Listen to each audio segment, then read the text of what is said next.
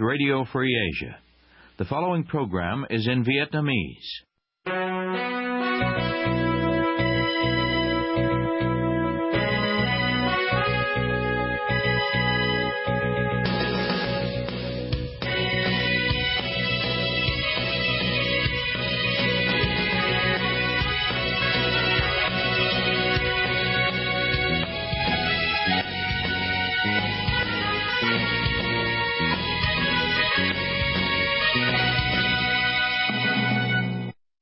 Đây là Đài Á Châu Tự Do phát thanh từ thủ đô Washington DC, Hoa Kỳ.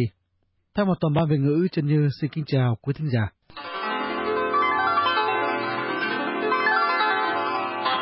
Mời quý vị nghe chương trình phát thanh tối ngày 26 tháng 9 năm 2019, đang được phát trực tiếp từ 9 giờ giờ Việt Nam trên trang mạng xã hội Facebook. Để mở đầu cho chương trình phát thanh tối nay, mời quý vị cùng nghe bản tin chi tiết. Giàn khoan nước sâu Hải Dương Thạch Du 982 của Trung Quốc xúc tiến hoạt động tại Biển Đông kể từ hôm thứ Bảy tuần qua. Mạng báo South China Morning Post vào ngày 25 tháng 9 dẫn nguồn từ truyền thông nhà nước Trung Quốc về tin vừa nêu, cũng như theo tài khoản mạng xã hội Trường An Kiếm của Ủy ban Chính pháp Trung ương Trung Quốc. Cụ thể, dàn khoan Hải Dương Thạch Du 982 được triển khai hoạt động tại vùng nước sâu đến 3.000 mét. Đây là dạng khoan dầu lớn nhất và hiện đại nhất thuộc loại này của Trung Quốc và độ sâu nhất có thể vươn tới là 5.000 mét. Tin không nói rõ dàn khoan Hải Dương Thạch Du 982 được hạ đặt ở tọa độ cụ thể nào. Bắc Kinh cho tăng cường hoạt động thăm dò tài nguyên kể từ năm 2016 nhằm giảm bớt lệ thuộc vào nguồn cung ứng dầu thô từ nước ngoài. Trong khi đó, từ cuối tháng 6 và đầu tháng 7 vừa qua, Trung Quốc cho tàu thăm dò Đại Dương được hộ tống bởi tàu hải cảnh đi vào vùng đặc quyền kinh tế và thềm lục địa của Việt Nam ở khu vực bãi Tư Chính. Có những lúc tàu này chỉ cách bờ biển Việt Nam 155 km. Hà Nội kêu gọi Bắc Kinh chấm dứt hoạt động vi phạm luật pháp quốc tế, đặc biệt là Công ước Liên Hiệp Quốc về luật biển năm 1982. Trung Quốc không những không đáp ứng yêu cầu từ phía Việt Nam mà vào ngày 18 tháng 9, người phát ngôn Bộ Ngoại giao Trung Quốc ông Cảnh Sản cho rằng bãi tư chính thuộc vùng nước quanh quần đảo Trường Sa. Ông Cảnh Sản còn yêu cầu Việt Nam chấm dứt các hoạt động dầu khí tại đó. Giàn khoan nước sâu đầu tiên của Trung Quốc Hải Dương Thạch Du 981 được đưa vào hoạt động tại Biển Đông hồi năm 2012 Đến giữa năm 2014, giàn khoan này được hạ đặt trong vùng đặc quyền kinh tế và thềm lục địa của Việt Nam, dẫn đến đợt biểu tình chống đối Trung Quốc xâm phạm lãnh hải Việt Nam tại nhiều nơi trên cả nước. Bộ Giao thông Vận tải không thể tiến hành nghiệm thu dự án đường sắt Cát Linh Hà Đông do tổng thầu EBC Trung Quốc chưa cung cấp đủ tài liệu và hồ sơ của nhiều hạng mục trong dự án này. Thứ trưởng Bộ Giao thông Vận tải Nguyễn Ngọc Đông vào chiều ngày 25 tháng 9 cho truyền thông quốc nội biết thông tin vừa nêu, nói thêm rằng việc tổng thầu EBC Trung Quốc chưa cung cấp đủ tài liệu để nghiệm thu, cho nên đó là lý do chính khiến dự án không thể khai thác thương mại. Ông Thứ trưởng Nguyễn Ngọc Đông còn cho biết, dự án đường sắt Cát Linh còn 1% hạng mục cần xây dựng, chủ yếu là hoàn thiện mỹ quan. Tuy nhiên sẽ mất nhiều thời gian để hoàn thành vì tổng thầu EBC Trung Quốc chưa đưa vào Việt Nam những máy móc thiết bị cho hạng mục cuối cùng của dự án, cũng như chưa thay thế những thiết bị có sai sót và hư hỏng. Trả lời câu hỏi của báo giới liệu rằng tổng thầu EBC sẽ bị khởi kiện vì chậm trễ tiến độ của dự án hay không, Thứ trưởng Nguyễn Ngọc Đông cho biết Bộ Giao thông Vận tải chưa xem xét đến biện pháp này, bởi vì phía Việt Nam đã chậm trễ trong công tác giải phóng mặt bằng cho dự án dự án đường sắt Cát Linh Hà Đông có tổng mức đầu tư hơn 18.000 tỷ đồng, được bắt đầu xây dựng hồi tháng 10 năm 2011 và được vận hành thử vào tháng 9 năm 2018. Thế nhưng cho đến thời điểm hiện tại, dự án này vẫn chưa xong và gây bức xúc trong xã hội. Thủ tướng Chính phủ Hà Nội, ông Nguyễn Xuân Phúc, vào ngày 25 tháng 9 đã ký các quyết định thi hành kỷ luật đối với bốn thứ trưởng, nguyên Thứ trưởng Bộ Giao thông Vận tải và Phó Chủ tịch Thường trực Ủy ban Nhân dân tỉnh Hòa Bình. Truyền thông trong nước loan tin này vào cùng ngày. Theo các quyết định, Thủ tướng Nguyễn Xuân Phúc đã kỷ luật bằng hình thức khiển trách, cảnh cáo đối với ba Thứ trưởng Bộ Giao thông Vận tải gồm ông Nguyễn Ngọc Đông, Nguyễn Nhật và Nguyễn Văn Công do đã có vi phạm, khuyết điểm trong công tác và Ủy ban Kiểm tra Trung ương đã thi hành kỷ luật về đảng. Riêng nguyên Thứ trưởng Bộ Giao thông Vận tải Nguyễn Hồng Trường bị kỷ luật bằng hình thức xóa tư cách nguyên Thứ trưởng Bộ Giao thông Vận tải giai đoạn 2011-2015 và 2016-2017 do đã có vi phạm, khuyết điểm nghiêm trọng trong công tác và Ban Bí thư đã thi hành kỷ luật về đảng. Trước đó, theo kết luận của Ủy ban Kiểm tra Trung ương tại kỳ họp thứ 35, Ban Cán sự Đảng Bộ Giao thông Vận tải đã vi phạm nghiêm trọng nguyên tắc tập trung dân chủ và quy chế làm việc, thiếu trách nhiệm, buông lỏng lãnh đạo chỉ đạo, thiếu kiểm tra để xảy ra nhiều vi phạm khuyết điểm trong thực hiện cổ phần hóa, thoái vốn nhà nước tại một số doanh nghiệp thuộc Bộ Giao thông Vận tải. Các ủy viên Ban Cán sự Đảng Thứ trưởng gồm ông Nguyễn Hồng Trường, ông Nguyễn Văn Công, ông Nguyễn Ngọc Đông và ông Nguyễn Nhật cùng chịu trách nhiệm về những vi phạm khuyết điểm của Ban Cán sự Đảng và trách nhiệm cá nhân trong thực hiện chức trách, nhiệm vụ được phân công. Cũng trong ngày, Thủ tướng Nguyễn Xuân Phúc đã ký quyết định thi hành kỷ luật bằng hình thức cảnh cáo đối với ông Bùi Văn Cửu, Phó Chủ tịch Thường trực Ủy ban Nhân dân tỉnh Hòa Bình nhiệm kỳ 2016-2021 do có những vi phạm, khuyết điểm nghiêm trọng trong công tác chỉ đạo kỳ thi Trung học phổ thông quốc gia năm 2017-2018 của tỉnh Hòa Bình. Vụ 9 người trốn lại Hàn Quốc là chủ trương của nhà nước nhưng bị lợi dụng. Bộ trưởng Bộ Kế hoạch và Đầu tư Nguyễn Chí Dũng hôm 25 tháng 9 năm 2019 khẳng định, vụ chín người đi theo đoàn của Chủ tịch Quốc hội Nguyễn Thị Kim Ngân cuối năm 2018 và bỏ trốn sau đó gây xôn xao dư luận là chính sách đúng đắn của nhà nước nhưng bị lợi dụng. Ông Nguyễn Chí Dũng khẳng định, đây là chủ trương của nhà nước tạo điều kiện cho các doanh nghiệp đi xúc tiến đầu tư, tạo cơ hội để kêu gọi đầu tư nhưng lại bị họ lợi dụng. Sự việc quá đáng tiếc, chúng tôi mất bao nhiêu công sức nhưng bị ảnh hưởng. Chúng tôi được giao nhiệm vụ đi làm hàng trăm đoàn, nay có một đàn thế thì rất mang tiếng. Nếu làm chặt quá thì họ lại bảo gây khó dễ cho doanh nghiệp. Doanh nghiệp nói muốn tìm hiểu cơ hội chẳng lẽ không cho đi. Chúng tôi cũng yêu cầu nêu rõ thông tin đi làm gì, mục đích như thế nào, nhưng họ lợi dụng thì khó. Tất nhiên việc này sẽ phải rút kinh nghiệm sâu sắc. Bạn báo Thanh niên dẫn lời người đứng đầu Bộ Kế hoạch và Đầu tư nói rằng, sau sự việc, Bộ Kế hoạch và Đầu tư đã phối hợp tích cực với Bộ Công an để tìm ra những người này, sẽ tiếp tục tìm và xử lý theo quy định của pháp luật. Trước đó, Tổng Thư ký Quốc hội Nguyễn Hạnh Phúc cho hay, những người này lúc đi thì xin đi nhờ, lúc về thì đi nhờ, cho nên không rõ. Ông Nguyễn Hạnh Phúc giải thích, chính người này không thuộc thành phần đoàn công tác của Quốc hội Việt Nam, mà thuộc đoàn của diễn đàn, đề nghị đi nhờ chuyên cơ. Sang kia, toàn bộ sinh hoạt đi lại, ăn ở khách sạn chúng tôi cũng không biết, vì đều do Bộ Kế hoạch và Đầu tư lo, khi về thì họ đi nhờ về. Mới đây vào ngày 15 tháng 8 năm 2019, tại phiên chất vấn và trả lời chất vấn trong khuôn khổ phiên họp thứ 36 của Ủy ban Thường vụ Quốc hội, Bộ trưởng Bộ Lao động Thương binh và Xã hội Đào Ngọc Dung cho hay, chuyện lao động Việt bỏ trốn ở Hàn Quốc do lỗi của cả hai phía. Trước đây tỷ lệ trốn ở lại là 55%, sau 3 năm quyết liệt thực hiện nhiều giải pháp, tỷ lệ này đã giảm xuống còn 33%. Kết quả ứng dụng quan trắc không khí AirVisual, hệ thống quan trắc không khí tự động, tại 10.000 thành phố trên thế giới ngày 26 tháng 9, ghi nhận Hà Nội là thành phố lớn ô nhiễm nhất thế giới, vượt qua cả Jakarta của Indonesia với chỉ số chất lượng không khí AQI lên ngưỡng 204. Cũng theo kết quả ứng dụng quan trắc không khí Air Visual, thành phố Hồ Chí Minh xếp thứ ba về mức độ ô nhiễm. Trong khi đó, kết quả hệ thống quan trắc trong nước cũng ghi nhận mức độ ô nhiễm ở các tỉnh phía Bắc cũng đạt ở mức ô nhiễm nghiêm trọng. Hệ thống quan trắc Palm Air của Việt Nam cũng ghi nhận kết quả tương tự. Truyền thông trong nước cho biết một số kết quả quan trắc khác cũng được ghi nhận không khí ở Hà Nội trong tối 25 tháng 9 có chỉ số AQI lên đến 228. Theo một chuyên gia môi trường cho biết, các tỉnh phía Bắc đang trong giai đoạn báo động về ô nhiễm không khí, trong đó có nguyên nhân từ tình trạng đốt rơm rạ không kiểm soát được. Trước thông tin trên, đại diện Chi cục Bảo vệ môi trường, Sở Tài nguyên Môi trường Hà Nội sáng 26 tháng 9 phản bác các số liệu thể hiện trên các ứng dụng đo mức độ ô nhiễm không khí ở thủ đô cho thấy Hà Nội đang là thành phố ô nhiễm nhất thế giới. Ông Tạ Ngọc Sơn, Phó trưởng phòng tổng hợp Chi cục Bảo vệ môi trường Hà Nội cho rằng tổ chức AirVisual lấy dữ liệu từ trạm quan trắc đặt tại Đại sứ quán Mỹ nên không thể đại diện cho toàn địa bàn thành phố Hà Nội mà chỉ mang tính chất một điểm. AirVisual là hệ thống quan trắc chất lượng không khí dựa trên việc tổng hợp số liệu thu thập từ cảm biến đặt tại 10 ngàn thành phố của 80 quốc gia trên thế giới. Bản chỉ số chất lượng không khí của Cục Bảo vệ Môi sinh Hoa Kỳ cho thấy chỉ số AQI từ 200 đến 300 thuộc dạng rất ô nhiễm là than màu tím, xếp thứ hai so mức độ nguy hiểm. Theo báo cáo thống kê 9 tháng đầu năm 2019 về tình hình giao thông, y tế và xã hội, được truyền thông trong nước loan tin cho biết đã có hàng ngàn người chết về tai nạn giao thông, hàng chục ngàn người mắc bệnh sốt xuất huyết và nhiều người chết và mất tích do mưa bão, thiệt hại nhiều tài sản.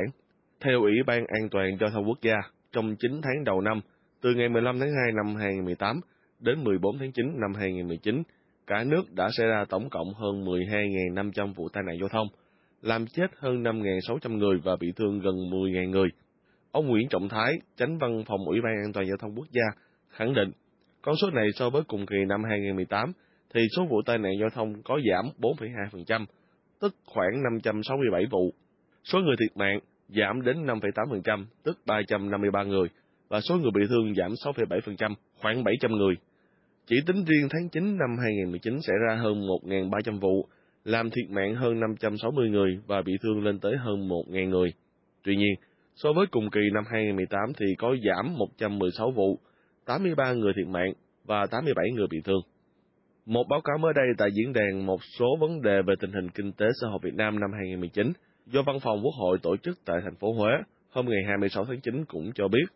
có 11 người tử vong do sốt xuất huyết trong tháng 8 năm 2019. Theo báo cáo, tình hình sốt xuất huyết vẫn diễn biến phức tạp và ngày càng tăng mạnh trên cả nước, với gần 50.000 trường hợp, tăng gần gấp đôi tháng trước. Hơn 4.000 bệnh nhân mắc tay chân miệng, 52 trường hợp viêm màng não do virus và hàng ngàn trường hợp mắc các bệnh liên quan đến sởi và ngộ độc thực phẩm. Trong 8 tháng đầu năm 2019, cả nước có tổng cộng gần 150.000 trường hợp mắc bệnh sốt xuất huyết, có 18 người đã tử vong, hơn 26.000 trường hợp tay chân miệng và có 2 người tử vong. 385 bệnh nhân mắc bệnh viêm màng não và có đến 11 người tử vong, và nhiều trường hợp khác dẫn đến số bệnh nhân tử vong tăng không giảm.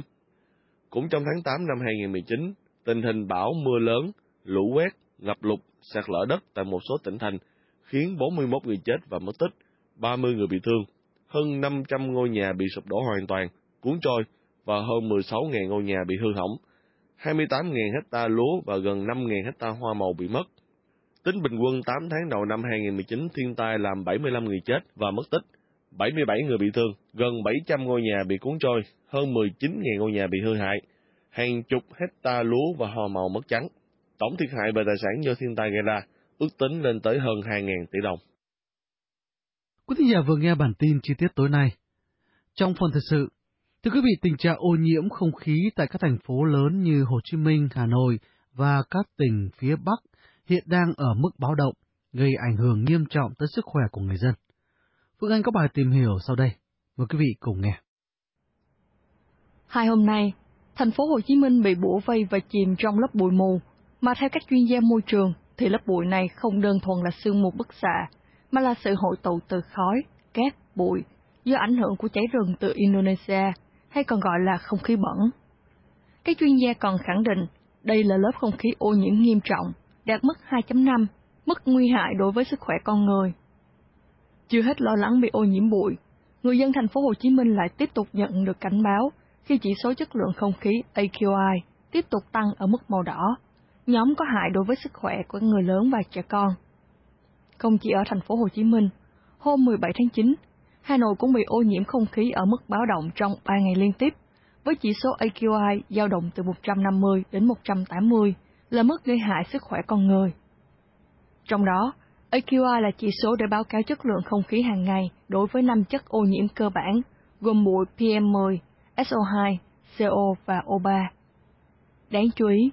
ngoài Hà Nội, ô nhiễm không khí còn lan ra các tỉnh đồng bằng Bắc Bộ khi mức AQI được đo đều ở mức cao như Từ Sơn thuộc Bắc Ninh là 170, Ninh Bình 151 và Hải Phòng 161, vân vân. Trao đổi với Đài Á Châu Tự Do, Phó giáo sư tiến sĩ Phùng Chí Sĩ, Trung tâm Công nghệ Môi trường, Tổng thư ký phụ trách văn phòng phía Nam của Hội Bảo vệ Thiên nhiên và Môi trường Việt Nam nhận định. Ra xác định nguyên nhân rồi, tức là ô nhiễm ờ, không khí tại Việt Nam thời gian vừa rồi á, nguyên nhân chủ yếu là do cháy rừng từ Indo chuyển sang. Thế còn ở Hà Nội thì ờ, kết hợp với thời tiết rồi thì uh, quá trình xây dựng thì ô nhiễm hơn ở thành phố Hồ Chí Minh thì có vẻ là vấn đề ô nhiễm sẽ sẽ ít hơn. Bên cạnh đó, vẫn còn nhiều thắc mắc xung quanh nguyên nhân ô nhiễm tại các tỉnh thành hiện nay, như nghi vấn của tiến sĩ Trịnh Thị Long, Giám đốc Trung tâm Khoa học Công nghệ Môi trường và Sinh thái. Cái vấn đề đấy không phải chỉ có một ở Sài Gòn thôi mà lại còn ở những chỗ khác Hà Nội rồi xong rồi các cái tỉnh tỉnh khác nữa chứ không phải là mình Sài Gòn. Nên cho nên cái vấn đề của nó khó giải thích. Cũng có thể là do cháy rừng ở Indonesia nên nên cho nên nó lan ra cái diện rộng như vậy ví dụ như từ Indonesia sang mà xong rồi gặp bên sang bên mình nó ra gặp mùa mưa đúng không nó chỉ cần một trận mưa thôi nó cũng đã phải lắng xuống rồi chứ làm sao mà nó được kéo mấy ngày liền Chúng tôi có liên lạc với bà Nguyễn Thị Thanh Thủy, vụ trưởng vụ khoa học công nghệ và môi trường để hỏi rõ thêm về tình hình nhưng bị từ chối. Không trả lời cho các em cái đầu rồi đâu. Theo thông tin đăng tải trên báo mạng riêng vào chiều ngày 25 tháng 9, nhiều người dân tại Sài Gòn đang bày tỏ thất vọng trước những thông tin về chất lượng không khí và tiếng ồn tại các bản điện tử trên các tuyến đường chưa được cập nhật, vẫn còn để thông tin của tháng 8. Phó giáo sư tiến sĩ Phùng Chí Sĩ lập luận. Ở thành phố Hồ Chí Minh hiện nay nó có khoảng hơn chục trạm, hình như 19 trạm giám sát chất lượng không khí liên tục tự động. Thứ hai là gì? Từ cái trạm quan trắc thì nó có một số cái thì cái màn hình cảnh báo ở thành phố Hồ Chí Minh nó đưa ra màn hình cảnh báo trên đường phố ờ, cái biển điện tử nó có cảnh báo. Hàng ngày nó cảnh báo về về chỉ số chất lượng không khí rồi. Ở khu vực nào chất lượng tốt khu vực nào xấu khu vực nào trung bình khu vực nào mà ô nhiễm thì nó cảnh báo ờ, ngay trực tiếp thế chứ không phải ba ngày đâu đấy nhưng mà một cái vấn đề ở ờ, cái cái quan trắc ô nhiễm thành phố Hồ Chí Minh nó chỉ có một cái cái, cái chỉ có một cái cái gọi là cái nhược điểm là gì? Nó không dự báo thôi. Tuy nhiên, theo giải thích của ông Cao Tung Sơn, Giám đốc Trung tâm Quan trắc và Phân tích Môi trường thuộc Sở Tài nguyên Môi trường Thành phố Hồ Chí Minh, được báo Dinh dẫn lời rằng, việc chậm trễ thông tin do phương pháp thủ công. Nếu lấy mẫu xét nghiệm thì phải chờ 3 ngày sau mới có kết quả. Còn theo tiến sĩ Trịnh Thị Long thì lại cho rằng, còn biện pháp khác chứ không chỉ duy nhất một phương pháp kéo dài đến 3 ngày. Đo nhanh thì cũng có liền, cũng có cái phương pháp đo nhanh, nhưng mà đo nhanh thì bao giờ nó cũng không chính xác bằng cái mà mình đem về phòng thí nghiệm mình phân tích. Người ta muốn con số chắc chắn ờ, chính xác thì người ta phải mang về phòng thí nghiệm người, người ta phân tích. Còn test nhanh thì nó không được chính xác lắm mình chỉ nằm trong cái khoảng Tính đến 23 giờ ngày 25 tháng 9,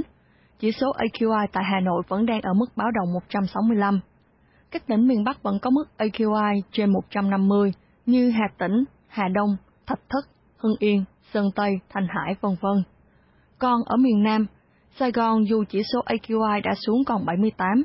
nhưng lớp mù vẫn còn bao trùm thành phố, như lời bạn Phương cho biết qua ứng dụng Facebook Messenger.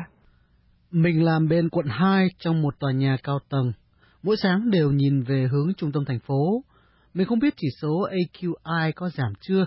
nhưng ngày nào mình nhìn thì thấy lớp khói xám đậm đó vẫn còn từ cuối tuần trước tới giờ, chứ chẳng thấy bớt gì. Nhiều người dân tại Sài Gòn trao đổi với chúng tôi đều cho biết, khi ra đường hay bị cay mắt, nhiều lúc khó thở, nhức đầu. Theo bác sĩ Đinh Đức Long, trên các báo đài ở thành phố Hồ Chí Minh vẫn thường xuyên đưa ra các cảnh báo về ô nhiễm bụi mù hiện nay. Những người mà có việc như đi làm thì buộc phải khỏi nhà, có những người không có có nhu cầu thì họ ở trong nhà, thường là những người già, trẻ em thôi, còn người đang tuổi lao động phải đi học vẫn phải ra khỏi nhà thôi để phòng ngừa hạn chế một cách đeo khẩu trang. Thế thôi chứ tất cả các khác nữa còn theo phó giáo sư tiến sĩ phùng chí sĩ khi không nhận được cảnh báo chính thức từ chính quyền nhưng phải đứng trước tình hình ô nhiễm mà không xác định rõ nguồn gốc và với phạm vi rất rộng như vậy thì biện pháp chủ yếu vẫn là người dân tự bảo vệ mình. Thế ví dụ như là có những biện pháp giống như mà uh, ra đường thì phải đeo khẩu trang này thì nếu ô nhiễm ồn rút tay chống ồn vân vân thì hạn chế ra đường tại các hộ gia đình để tránh ô nhiễm bụi á thì về đóng kín cửa sử dụng điều hòa ừ, thông gió bằng phương pháp điều hòa. Thì, thì dùng điều hòa nó có một cái bộ phận lọc bụi giờ, nó đỡ đi. Nếu ô nhiễm không khí thì chỉ có đóng cửa thì nó vẫn ờ, vẫn ô nhiễm thì cũng khó mà, mà, mà ờ, kiểm soát được. Trên các diễn đàn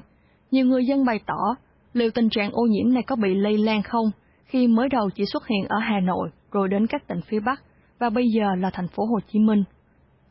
Phó giáo sư tiến sĩ Phùng Chí Sĩ giải thích. Thực ra ô nhiễm khí ở đô thị Việt Nam thì thì đô thị nào nó mang chất cục bộ thôi, không không thể lan truyền từ thành phố Hồ Chí Minh, Hà Nội sang nơi khác được. Hiện tại, dù đã gần một tuần các thông tin ô nhiễm không khí nghiêm trọng tại Việt Nam được lan truyền, nhưng các chuyên gia khi trả lời báo chí trong nước đều cẩn thận cho rằng, để xác định nguyên nhân chính xác gây ra ô nhiễm như hiện nay vẫn cần thêm thời gian. Nguyên nhân vẫn chưa chắc chắn là do cháy rừng ở Indonesia. Trong khi đó, Tổ chức Y tế Thế giới WHO nhận định bụi mịn chính là kẻ giết người thầm lặng và khẳng định ô nhiễm không khí đang là mối đe dọa khẩn cấp cho sức khỏe cộng đồng. Theo thống kê của WHO ở Việt Nam,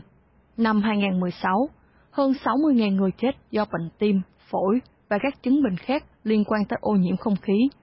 Như vậy, trung bình mỗi ngày có 164 người tử vong chỉ vì hít thở không khí ô nhiễm.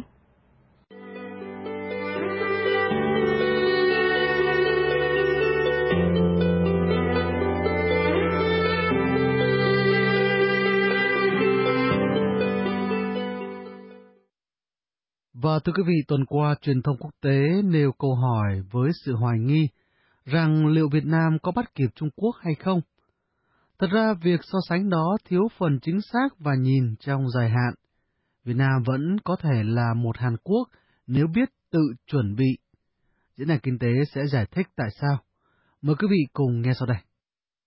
Ban Việt ngữ Đài Á Châu Tự Do cùng Nguyên Lam xin kính chào chuyên gia kinh tế Nguyễn Xuân Nghĩa. Thưa ông, trong bối cảnh của trận thương chiến giữa Hoa Kỳ và Trung Quốc, nhiều trung tâm nghiên cứu đã nói tới trường hợp Việt Nam với câu hỏi rằng Việt Nam có khai thác được lợi thế để sẽ là một tiểu Trung Quốc hay không? Và ông nghĩ sao về câu hỏi đó? Có lẽ chúng ta không nên nhìn từ ngắn hạn để đến cái dài hạn may ra thì sẽ thấy được cái câu trả lời cho trường kỳ. Về ngắn hạn là thì cái trận thương chiến giữa hai nền kinh tế có sản lượng cao nhất thế giới từ hai bờ đông tây của Thái Bình Dương đó nó không thể chấm dứt và nó sẽ chi phối các quốc gia Đông Nam Á, trong đó có Việt Nam. Thì khối Đông Nam Á đã bị tai họa là Mỹ Kim lên giá và số cầu sút giảm nên ảnh hưởng đến khả năng xuất khẩu. Nhìn rộng ra ngoài đấy những bất chắc với cái vụ Vương quốc Anh ra khỏi Liên hiệp Âu Châu này, rồi cái sự suy sụp của Liên Âu này và cái trận thương chiến giữa Nhật Bản với Hàn Quốc đó, cái nạn sụt giá thương phẩm và các cái vật liệu bán dẫn đó, nó cũng gây vấn đề cho các nước Đông Nam Á. Vì vậy mà vừa rồi đó tổ chức OECD có trụ sở tại Paris đó, vừa cảnh báo rằng đạt tăng trưởng toàn cầu có thể giảm 0,3% và chỉ còn là 2,9% trong năm nay. Và cái tổ chức thương mại thế giới WTO đó thì dự báo rằng lượng hàng hóa giao dịch toàn cầu từ 4,7% vào năm 2017 sẽ chỉ còn có 2,6% vào năm nay.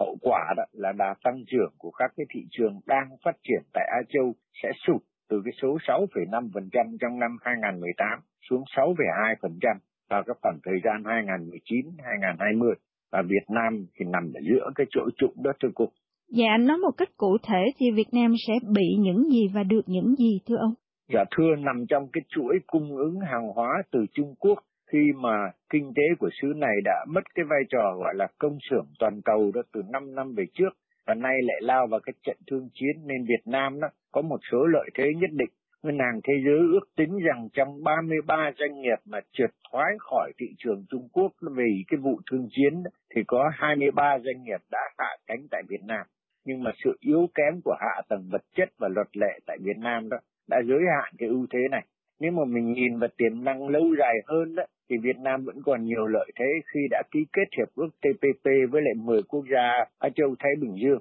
và cái hiệp định tự do mậu dịch với Âu Châu và sẽ thực thi kể từ cuối năm nay thì chính là cái triển vọng đó mới khiến thế giới đầu tư quốc tế nhìn vào Việt Nam. Nhưng mà bài toán là lãnh đạo của Hà Nội đã có cái kịp thời cải cách cái cơ chế của mình hay không? Dạ, bây giờ chúng ta trở lại câu hỏi là liệu Việt Nam có trở thành một tiểu Trung Quốc hay không? Dạ, ông nghĩ sao về câu hỏi này ạ? À, tôi nghĩ rằng đây là một cái sự so sánh khập khiễng giữa một quốc gia gần 100 triệu dân với lại Trung Quốc thì có gần 1 tỷ 400 triệu người. Nhưng tỉnh Quảng Đông chẳng hạn đã, đã là một cái trung tâm chế biến của xứ láng giềng này thì họ đã có một lực lượng lao động là gần 13 triệu người so với hơn 9 triệu của Việt Nam. Vì vậy mà nếu mà nói về lượng đó thì Việt Nam chưa thể cạnh tranh được. Nhưng mà cũng vì thế là Việt Nam nên nhìn vào phẩm trong cái chuỗi cung ứng toàn cầu. Chúng ta không nên quên một nhược điểm của Trung Quốc là có khoảng 30% thanh niên của họ chưa hoàn tất bậc trung học. Cho nên về dài đấy thì tiềm năng của họ đã sẽ còn xa suốt. Thì bên cạnh đó ra Việt Nam có thể làm gì? Dạ đây cũng chính là câu hỏi Nguyên Lam muốn hỏi ông. Việt Nam có thể làm gì ạ? Tôi nghĩ tới cái chuỗi cung ứng toàn cầu hay là global supply chain mà Việt Nam đã hội nhập được một phần ở cái cấp thấp. Với cái giá trị đóng góp nó còn hạn chế nay sẽ làm gì để bước lên một cái cấp cao hơn hầu gia tăng được cái lợi tức hay là thu nhập cho người dân khi ấy người ta mới nói tới thuật lý hay là technology hoặc là chuyển giao công nghệ mà mình phải học Điều ấy có nghĩa là phải đầu tư vào cái nguồn vốn then chốt là con người qua giáo dục và đào tạo tay nghề để từ cái khả năng sản xuất loại hàng hóa gọi là hạ đẳng như là dệt may áo quần giày dép đồ gỗ đó, mà bước lên cái trình độ chế biến các cái sản phẩm tinh vi và có giá trị hơn. Tôi nghĩ rằng khi ấy là Việt Nam nên học kinh nghiệm của Hàn Quốc từ gần nửa thế kỷ trước, thưa cô. Dạ, theo ông thì kinh nghiệm đó là gì ạ? À? Dạ, Hàn Quốc hay Nam Hàn là một xứ thiếu tài nguyên, chủ yếu sống nhờ nông nghiệp sau mấy năm bị chiến tranh cao ly tàn phá. Và lãnh đạo của xứ này đã không chấp nhận cái số phận tầm thường đó mà muốn vươn lên. Họ tiếp thu kinh nghiệm của một cái nước cừu thù là Nhật Bản để chủ động công nghiệp hóa qua từng bước cải cách kể từ những năm 1965-66. Ban đầu thì họ đề ra các cái ngành kỹ nghệ hay là công nghiệp phôi thai non yếu mà chính quyền cần nâng đỡ trong 5 năm đầu.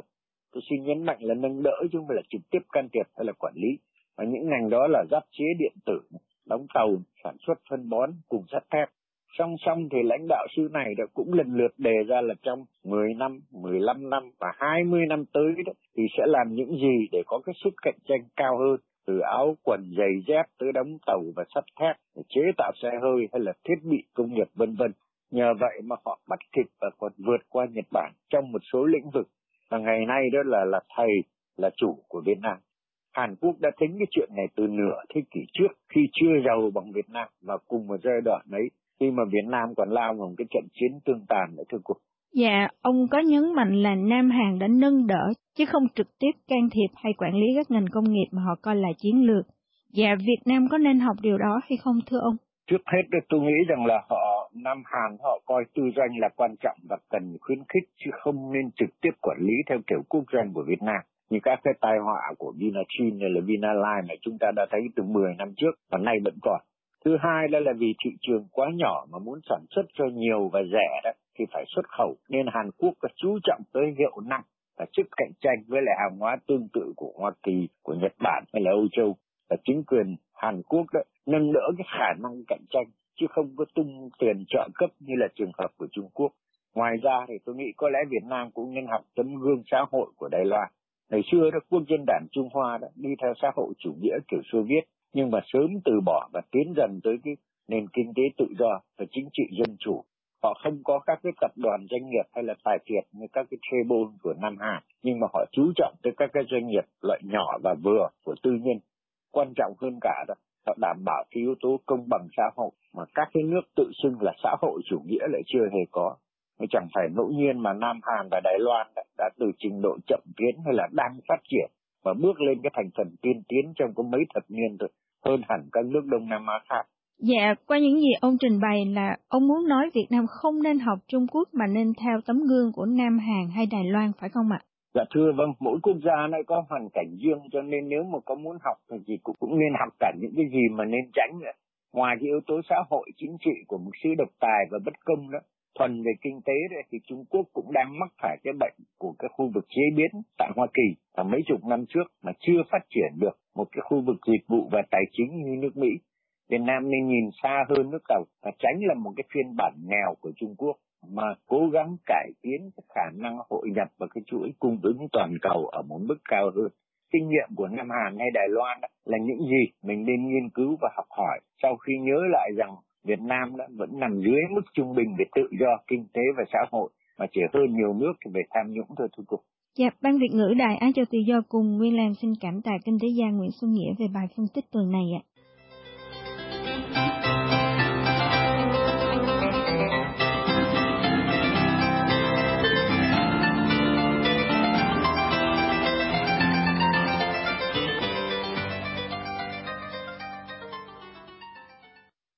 Quý thính giả vừa nghe chương trình phát thanh tối ngày 26 tháng 9 năm 2019 của Đài Á Châu Tự Do. Quý vị cũng có thể nghe lại bản tin này, đọc những bài viết, xem các video tin tức và thời sự bằng cách truy cập vào website rfa tiếng Việt.net. Xin hẹn gặp lại quý vị vào bản tin ngày mai cũng ngay trên Facebook của Đài Á Châu Tự Do.